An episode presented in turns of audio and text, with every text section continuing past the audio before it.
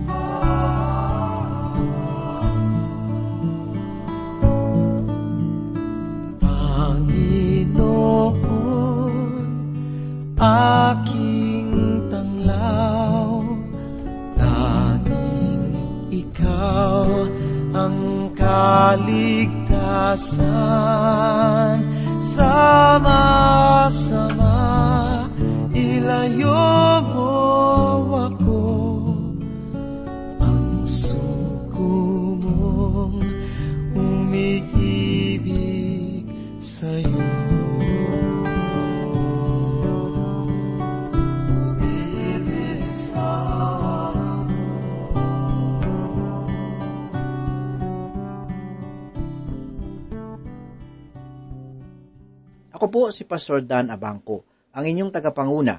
Tayo po ay mag-aral ng salita ng Panginoon. Sa pagkakataon pong ito, ay nais kong ipagpatuloy natin ang pagbubulay sa mga salita ng Diyos. Basahin po natin ang ipinahayag sa ikalimang talata ng ikalawang kabanata ng kanyang sulat. Ganito po ang sinasabi.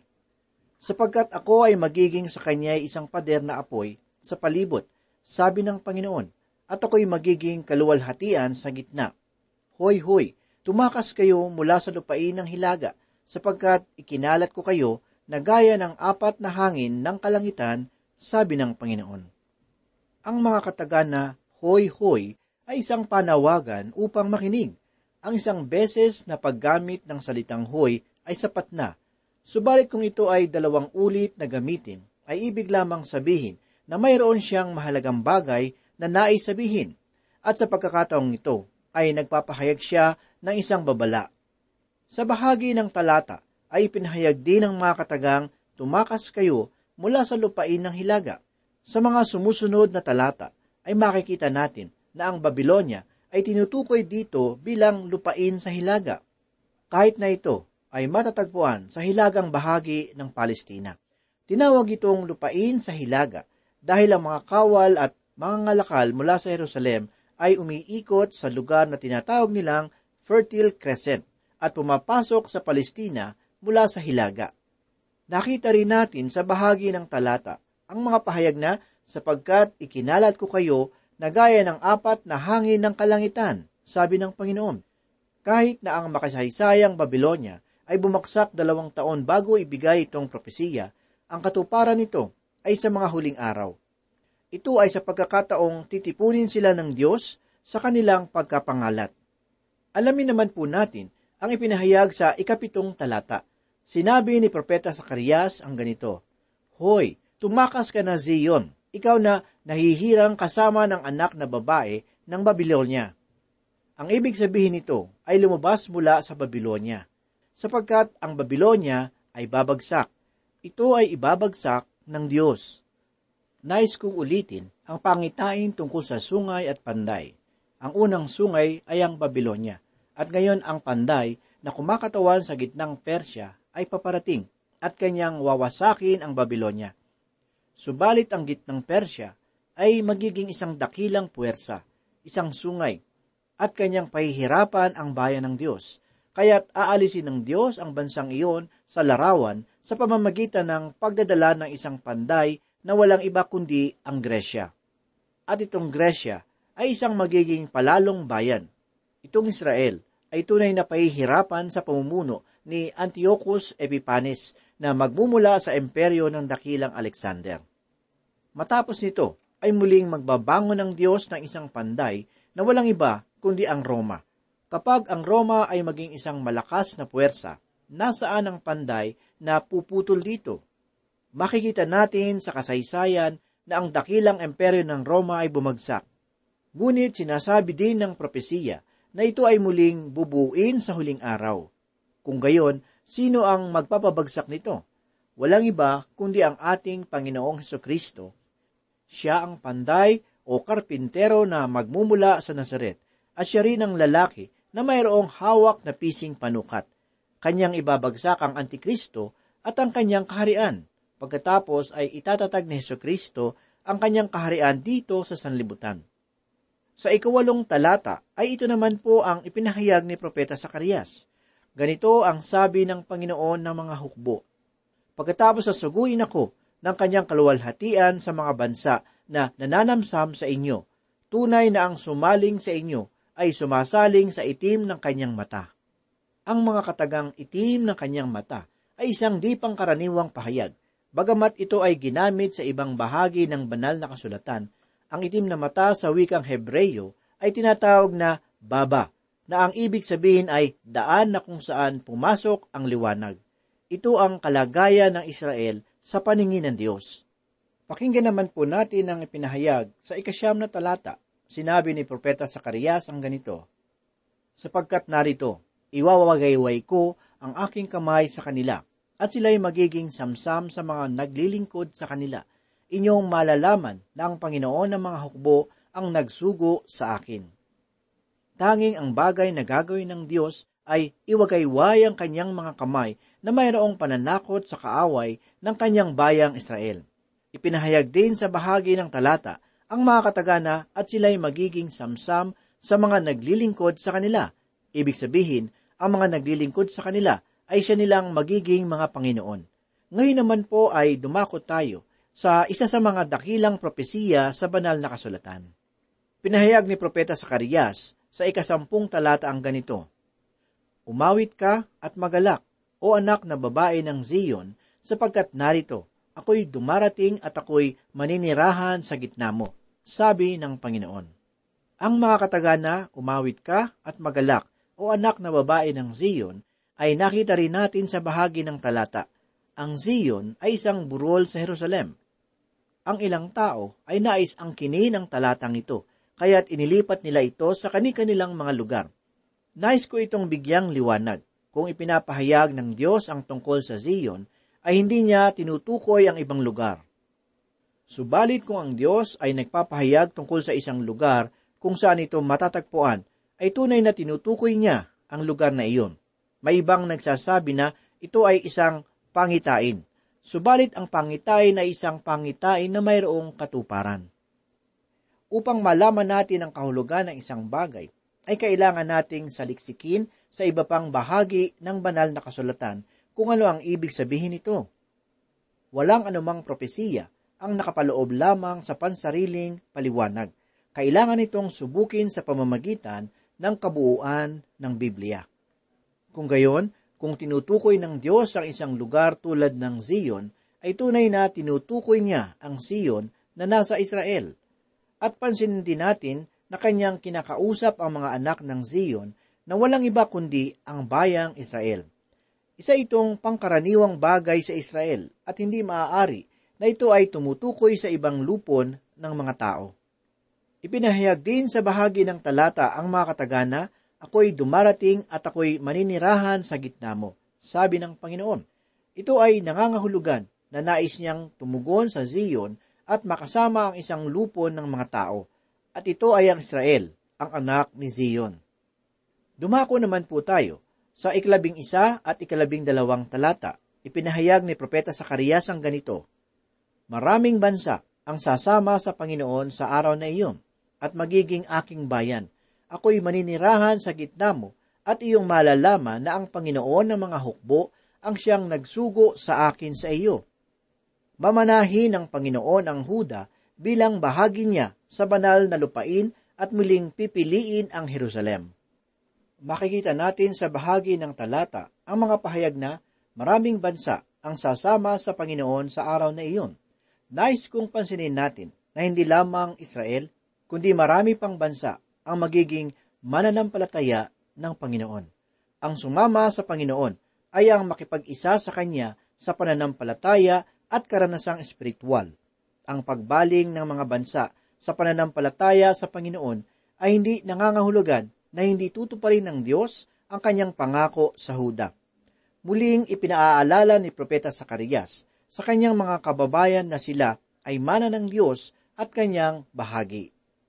Ito ay tumutugon sa pananaw ng ibang mga tao na ang Huda ay tumutukoy sa mga Hudyo at ang Israel ay kabilang sa ibang lahi. Sinabi ng Diyos na kanyang mamanahin ang Huda. Makikita din natin na ipinahayag sa bahagi ng talata na bahagi niya sa banal na lupain. Ito ang tanging lugar sa banal na kasulatan na kung saan ang mga salitang banal na lupain ay ginamit. Subalit, iginigiit ng ibang tao na ito ang banal na lupain sa ating kasulukuyang panahon. Sinabi pa nilang ang banal na lupain ay mismong lugar kung saan lumakad ang Panginoon. Subalit ang bakas ng kanyang mga paaroon ay wala na. Gayunman, darating ang panahon na siya ay babalik at kapag ito ay maganap, ay muli itong magiging banal na lupain. Ipinahayag din sa bahagi ng talata ang mga katagana muling pipiliin ang Jerusalem.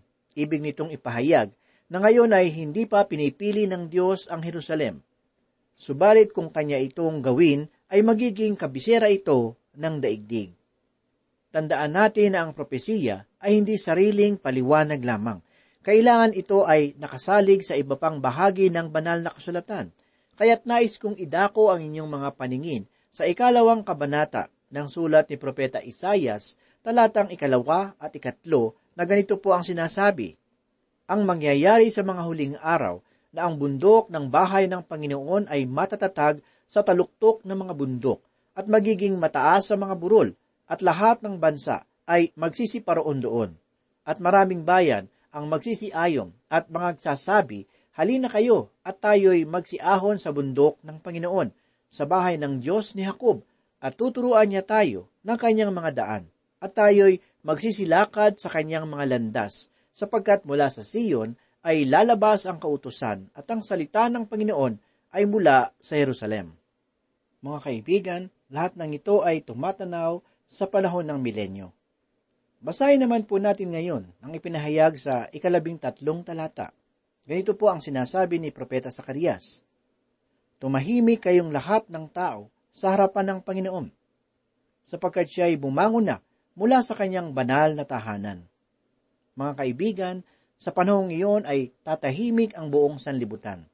Ngayon ay marami tayong naririnig tungkol sa malayang pamamahayag, subalit sa panghinaharap ay magkakaroon ng kawili-wiling kalayaan sa pagtahimik, sapagkat ang Diyos ay paparoon sa kanyang banal na templo.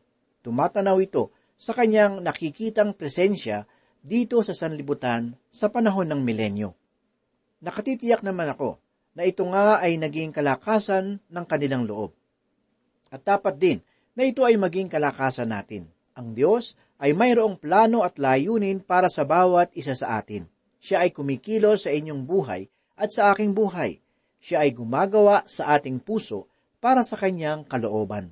Kailangan tayong umayon sa daan na kanyang tinatahak at sa dako na kanyang patutunguhan. Pumarito siya upang bigyan tayo ng kaligtasan upang maipamalas ang kanyang pag-ibig. Ang pag-ibig ng Diyos ay tunay na kahanga-hanga. Nais ko pong basahin ang bahagi ng unang sulat ni Apostol Juan sa ikaapat na kabanata mula ikapito hanggang ikalabing dalawang talata. Ganito po ang kanyang sinasabi. Mga minamahal, mag-ibigan tayo sa isa't isa, sapagkat ang pag-ibig ay sa Diyos, at ang bawat umiibig ay ipinanganak ng Diyos at nakakakilala sa Diyos. Ang hindi umiibig ay hindi nakakakilala sa Diyos, sapagkat ang Diyos ay pag-ibig. Dito nahayag ang pag-ibig ng Diyos sa atin, sapagkat sinugo ng Diyos ang kanyang bugtong na anak sa sanlibutan upang tayo'y mabuhay sa pamamagitan niya. Narito ang pag-ibig, hindi sa tayo'y umibig sa Diyos, kundi siya ang umibig sa atin, at sinugo ang kanyang anak na pantubos sa ating mga kasalanan.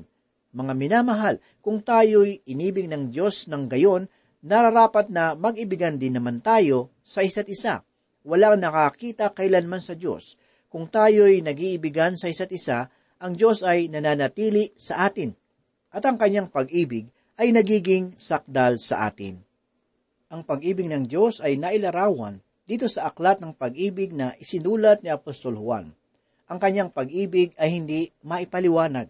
Hindi ko ito maipaliwanag, subalit alam kong ito ay akin ang naranasan at hindi na ako mawawalay mula dito. Sinabi ni Apostol Pablo na sapagkat ako'y naniniwalang lubos na kahit ang kamatayan man, ni ang buhay, ni ang mga anghel, ni ang mga pinuno, ni ang mga bagay na kasalukuyan, ni ang mga bagay na darating, ni ang mga kapangyarihan, ni ang kataasan, ni ang kalaliman, ni ang alinpamang nilalang ay hindi makapaghihiwalay sa atin sa pag-ibig ng Diyos na nakay Kristo Jesus na Panginoon natin. Ang pag-ibig din ng Diyos ay walang hangganan. Ipinahayag niya ito sa pamamagitan ni Propeta Jeremias na nagsabi ng ganito, Ang Panginoon ay nagpakita sa kanya mula sa malayo. Inibig kita ng isang walang hanggang pag-ibig, kaya't ipinagpatuloy ko ang aking kagandahang loob sa iyo. Kaya natin siya inibig ay sa dahilang una niya tayong inibig. Hindi natin maaring pagpagalan ang pag-ibig na ito. Ang kanyang pag-ibig ay nakasalig sa biyaya ng Diyos. Ito ay walang bagay na itinatakda mong gawin o sundin. Ito ay nagbumula sa puso ng Diyos. Hindi mararating ng isang tao ang kalagayan na siya ay hindi maaring ibigin ng Diyos. Tayo ay unang inibig ng Diyos at tayo ay inibig niya ng pangwalang hanggan. Ang kanyang pag-ibig ay di pangkaraniwan. Ito ay nagbibigay alay at nagbibigay ginhawa. Ang pag-ibig ng Diyos ay hindi lubos na maunawaan. Gayunman ay maaari itong makita. Ito ay mainam na makikita sa krus ng Kalbaryo. Si Yeso Kristo ay nakatindig sa pagitan. Sa ikalimang kabanata ng ikalawang Korinto talatang ikadalawamput isa ay ganito po ang sinabi, Para sa ating kapakanan, ginawa niyang may kasalanan siya na hindi nakakilala ng kasalanan upang sa kanya tayo'y maging katwiran ng Diyos. Iniligtas tayo ni Heso Kristo sa tiyak na kapahamakan sa impyerno, ang kanyang kamatayan sa krus, ang kamatayan na nagbubuo ng kanyang mahalagang dugo, ang siyang nagbukas ng pintuan sa ikaliligtas ng makasalanan na lalapit sa Diyos. Ipinahayag ni Apostol Pedro sa unang kabanata ng unang niyang sulat talata ikalabing walo at ikalabing siyamang ganito. Mga alipin, magpasakop kayo ng may buong paggalang sa inyong mga amo, hindi lamang sa mabubuti, at mahihinahon, kundi gayon din sa mababagsik, sapagkat ito'y kapuri-puri, kung dahil sa pagkakilala sa Diyos ay nagtiis ang sinuman ng sakit habang nagdurusa ng hindi nararapat. Dapat nating pasalamatan ng Diyos para sa dugo ni Heso Kristo. Kung ating papansinin, ay mayroong mga tao sa banal na kasulatan ang nagpamalas ng pag-ibig sa Diyos. Isang mapagpatawad na pag-ibig ang ipinamalas ni Jose na matatagpuan sa aklat ng Henesis. Ipinahayag dito na, kaya't hindi nakapagpigil si Jose sa harapan ng mga nakatayo sa tabi niya, at siya ay sumigaw, Paalisin ninyo ang lahat ng tao sa aking harapan. Kaya't walang taong nakatayo sa harapan niya nang si Jose ay nagpakilala sa kanyang mga kapatid. Siya ay umiyak ng malakas, at ito ay narinig ng mga Ehipsyo at ng sambahayan ng paraon. Sinabi ni Jose sa kanyang mga kapatid, Ako'y si Jose. Buhay pa ba ang aking ama? Ang kanyang mga kapatid ay hindi makasagot sa kanya, sapagkat sila'y nanginig sa kanyang harapan.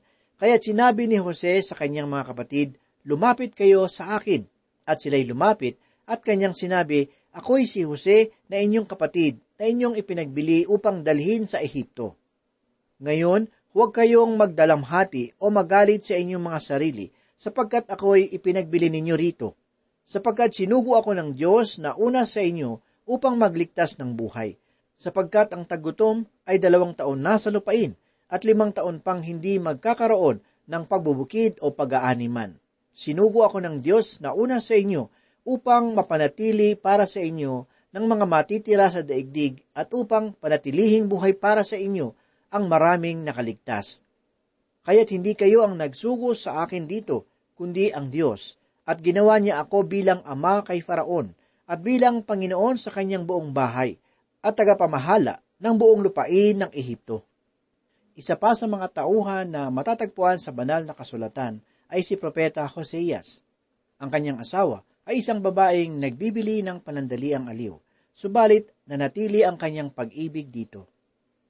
Sa bagong tipan naman, ay makikita natin ang isa sa mga alagad na pinakitaan ni Heso Kristo ng kanyang pag-ibig. Si Apostol Pedro ay tatlong ulit siyang itinatuwa at ipinagsinungaling, gayunman ay patuloy na sinabi ni Jesus, Sa batong ito ay itatatag ko ang aking iglesia. Si Haring David ay isa rin sa mga halimbawa ng pag-ibig na ipinamalas ng Diyos sa tao. Ipinahayag ni Haring David sa ikaisang daan na tatlong kabanata ng awit, mula una hanggang ikaapat ang ganito. Purihin mo ang Panginoon o kaluluwa ko, at lahat ng nasa loob ko. Purihin ang kanyang banal na pangalan.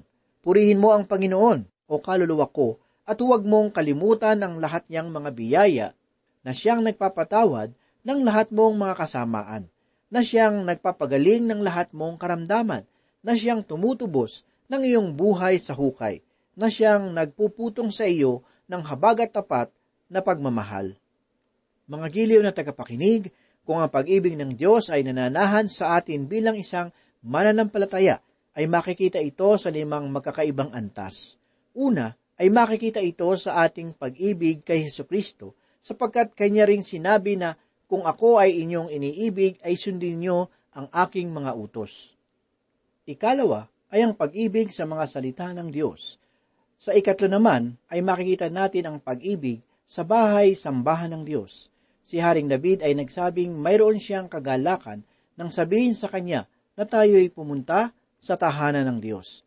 Ang pag-ibig naman sa mga mananampalataya ang ikaapat. Sa ikalima at huli ay makikita naman natin ang pag-ibig sa mga makasalanan.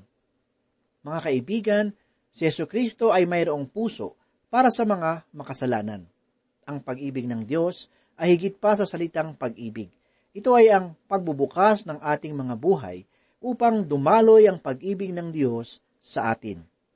Nalalaman ba ninyong hindi kailanman nagbabago ang ating Diyos? Sa ikalabing tatlong kabanata ng sulat para sa mga Hebreyo, talatang ikawalo, ay ipinahayag ni Apostol Pablo ang ganito, Si Yeso Kristo ay siya ring kahapon, ngayon, at magpakailanman. Ang talatang ito ay nagpapaalala sa atin na ang Diyos ay hindi kailanman magbabago. Ang kanyang kapangyarihan, pag-ibig, habag at biyaya ay hindi kailanman mawawala. Ang kapangyarihan ng Diyos ay hindi kailanman magbabago. Sa ikadalawamputwalong kabanata ng sulat ni Mateo, talatang ikalabing walo ay ganito ang kanyang sinabi. Lumapit si Jesus at sinabi sa kanila, ang lahat ng otoridad sa langit at sa ibabaw ng lupa ay ibinigay na sa akin. Dito sa pahayag ni Mateo ay nakita nating si Yesu Kristo ay binigyan ng kapangyarihan. Ang kanyang kapangyarihan sa paglikha ay naipamalas din. Siya ay bahagi ng paglikha. Ito rin ang parehong kapangyarihan na umiikot sa ating kapaligiran. Kaya't mayroon tayong kasiguruhan na lahat ay magagawa ng Diyos. Mayroon din siyang kapangyarihan sa pagtubos. Si Yesu Kristo ang simula at tagapagbigay lubos ng ating pananampalataya. Iyon ay sapagkat nabayaran na niya ang dapat na kabayaran para sa ating mga kasalanan. Mga kaibigan, kayo ay iniibig ng Diyos. Manalangin po tayo. Panginoon, muli po kaming lumalapit sa trono ng iyong biyaya. Muli, salamat po sa iyong mapagpalang mga salita. Ito po muli ay nagbigay ng kabusugan sa aming mga kaluluwa at muling nagpalakas at nagpatibay ng aming pananampalataya. Muli, inihiling po namin na kami po ay maging masunurin sa iyong kalooban at palagi mo po kaming gawing mabuting patotoo sa aming kapwa. Ito po ang aming samot dalangin. Sa pangalan ni Jesus. Amen.